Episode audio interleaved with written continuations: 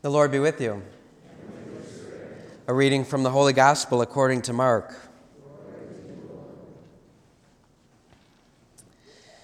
Then they came to Capernaum, and on the Sabbath Jesus entered the synagogue and taught. The people were astonished at his teaching, for he taught them as one having authority, and not as the scribes. In their synagogue was a man with an unclean spirit. He cried out, What have you to do with us, Jesus of Nazareth? Have you come to destroy us? I know who you are, the Holy One of God. Jesus rebuked him and said, Quiet, come out of him. The unclean spirit convulsed him, and with a loud cry came out of him. All were amazed and asked one another, What is this? A new teaching with authority. He commands even the unclean spirits, and they obey him. His fame spread everywhere throughout the whole region of Galilee. The Gospel of the Lord.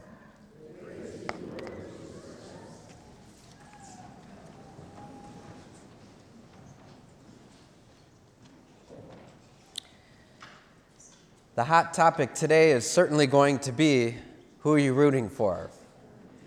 The Seahawks or um, who is it? Patriots, thank you. Seahawks or the Patriots? I just drew a blank. That'll be one of the hot topics. The next hot topic will be uh, what's your favorite uh, Super Bowl commercial going to be? So far, mine is the Brady Bunch Snickers one.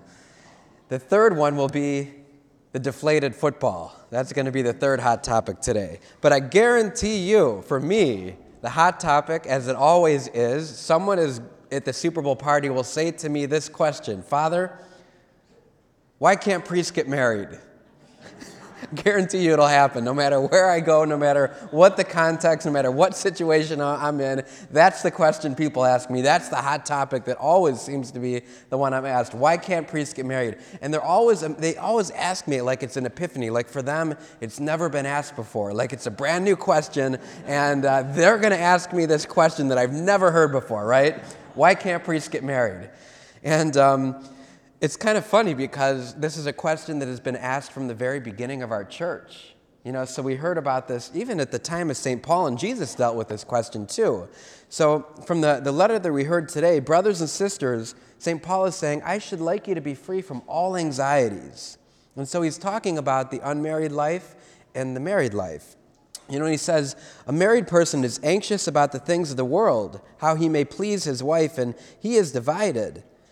But an unmarried man is, is anxious about the things of the Lord and how he may please the Lord. So he's talking about uh, this very um, um, question right here.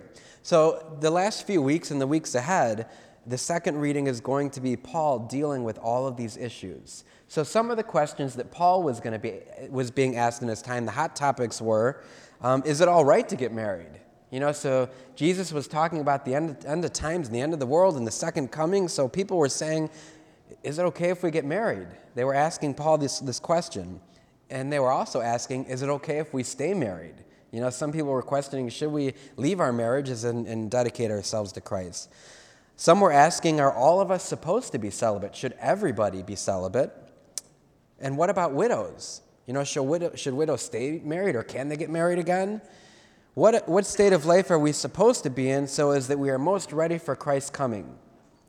So, by the way, this is not new. It's not a new question that people are asking about the celibate priesthood. It's been asked for 2,000 years, and I imagine it'll be continued to be asked. But I hope to, in some way, um, bring some light to it and, and, address it in some way, because I know it is a, a source of constant um, confusion for a lot of Catholics and, and non Catholics.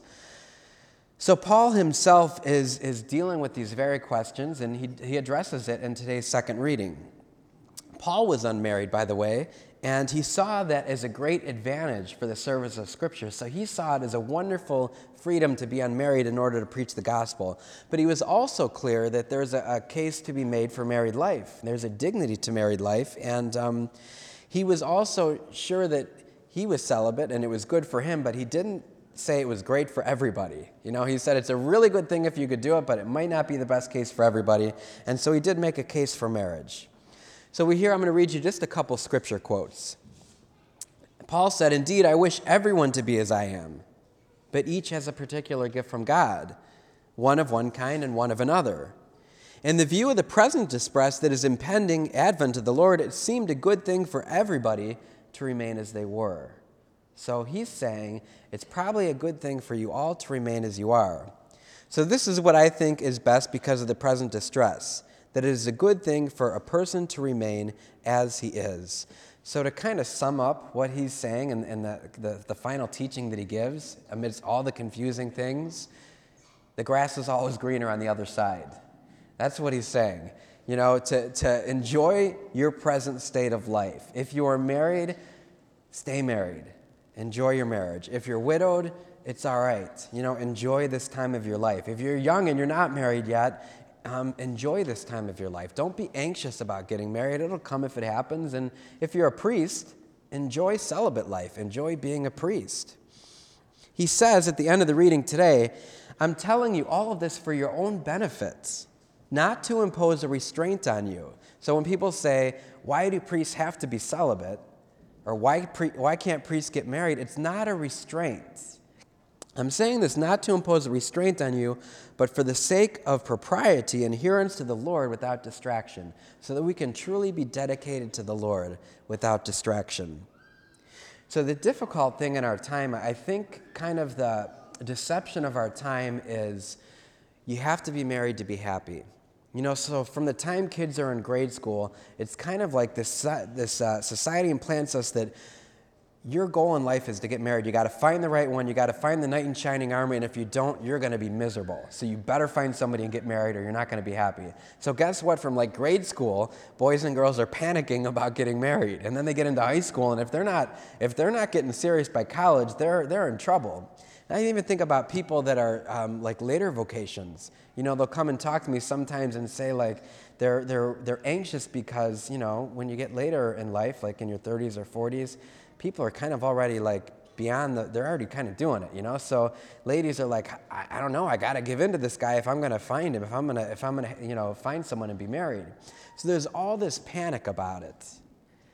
And the truth is, um, Paul says to us, if you don't want to have any anxieties, and he doesn't want us to be anxious, be totally devoted to God. It's not about being married or single, it's about being devoted to God, and the rest of that will be made clear. So, specifically, the question of celibacy. Why do priests have to be married? Well, that's the wrong question. Priests um, don't have to be married, actually. The, in, in the Eastern, or why do priests have to be celibate? They don't. In the Eastern Rite, they can be married. In the Western Rite and the Roman Rite, we choose from among the celibate. So, the Catechism, I'll be like Fulton Sheen for a little bit here. Catechism 1579. All the ordained ministers of the Latin Church, with the exception of deacons, so our deacons are married, are normally chosen from among men of faith who live a celibate life and who intend to remain celibate for the sake of the kingdom of God. So they're chosen. I was chosen first because I was willing to live a celibate life and to remain living a celibate life. Why? For the sake of the kingdom of God. So I'm doing it for the sake of the kingdom of God. So people often ask me, Father, if they changed all the rules, would you get married? And the truth is I can't. I've already like made that promise of celibacy unless the church changes a lot of rules, which they could, but I've already made that commitment to be celibate. We're called to consecrate ourselves for the undivided heart to the Lord and the affairs of the Lord. So the celibate life is, is supposed to be um, undivided, you know, so that everything that I do is all about service to Christ. And the idea is that I'm giving myself totally to Christ and totally to all of you, actually, so that I, I don't have a divided heart. Celibacy is a sign of this new life to the service of the church's ministering in the consecrated, and it's accepted with a joyous heart. And celibacy is to radiantly proclaim the, the reign of God. So hopefully, celibacy has not made me miserable. Uh, if you know me at all, celibacy, um, it's supposed to be joyful. So hopefully, I have a joyful heart and it's also so supposed to radiantly proclaim the reign of God. It's supposed to be a sign for us of the kingdom of God to come.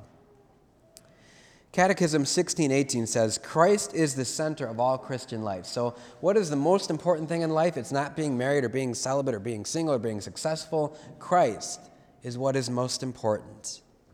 And the bond which with him which takes precedence over all other bonds, familiar or social, is what is important. From the very beginning of the church, so from the very time Christ instituted the church, there were men and women that were willing to renounce marriage for the kingdom of God.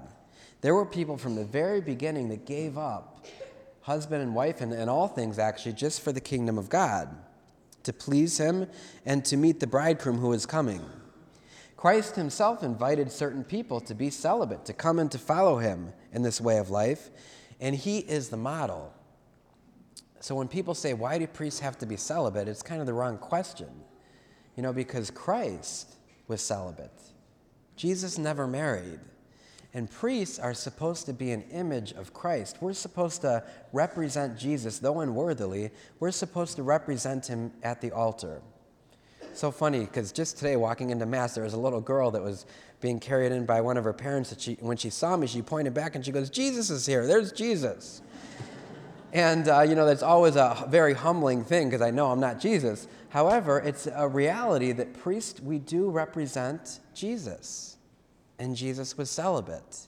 So it does make sense to have a celibate priesthood. Jesus himself said that there, um, there are eunuchs. So, eunuchs were people that weren't able to have sex. So, from their very birth, there were some eunuchs, and there were eunuchs who have been made eunuchs by men, and there were also eunuchs who have made themselves eunuchs for the sake of the kingdom of God. They have chosen to be celibate for the kingdom of God. And then he said, He who is able to receive this, let him receive it. So, celibacy is a gift. And those that, that can live it and can receive it are, are able to for the kingdom of God. 1619, virginity for the sake of the kingdom of heaven is an unfolding of baptismal grace, a powerful sign of the supremacy of the bond of Christ. So, why, why are we celibate? Because of our bond with Christ. He gives us this love and this union that allows us to be dedicated. It's an ardent expectation of his return, and a sign also recalls that marriage is a reality of the present age which is passing away. So ultimately, celibacy is a sign of heaven. That we believe in heaven there will be no marriage, that we're all united. Our souls are united with God and with each other. So, in the Latin Church, as I said before, the sacrament of holy orders for the presbyterate is normally conferred only on candidates who are ready to embrace celibacy freely and who publicly manifest that intention of staying celibate for the love of God's kingdom and the service of men. So, why do priests have to be celibate? Well, they don't. But we do, in the, in the Latin rite, choose celibates to be priests. Finally, 2349, people should cultivate chastity in the way of life suited to them. So the final thing is chastity, that all of us are called to be chaste. Whether we're single, whether we're priests and celibate, or a nun and celibate, or whether we are married, we're all called to be chaste. Some profess virginity or the consecrated life, which enables them to give themselves to God alone with an undivided heart. Others live in, in a way prescribed by the moral law, whether they are married or single. Married people are called to live conjugal chastity. Others practice the, the chastity and continence.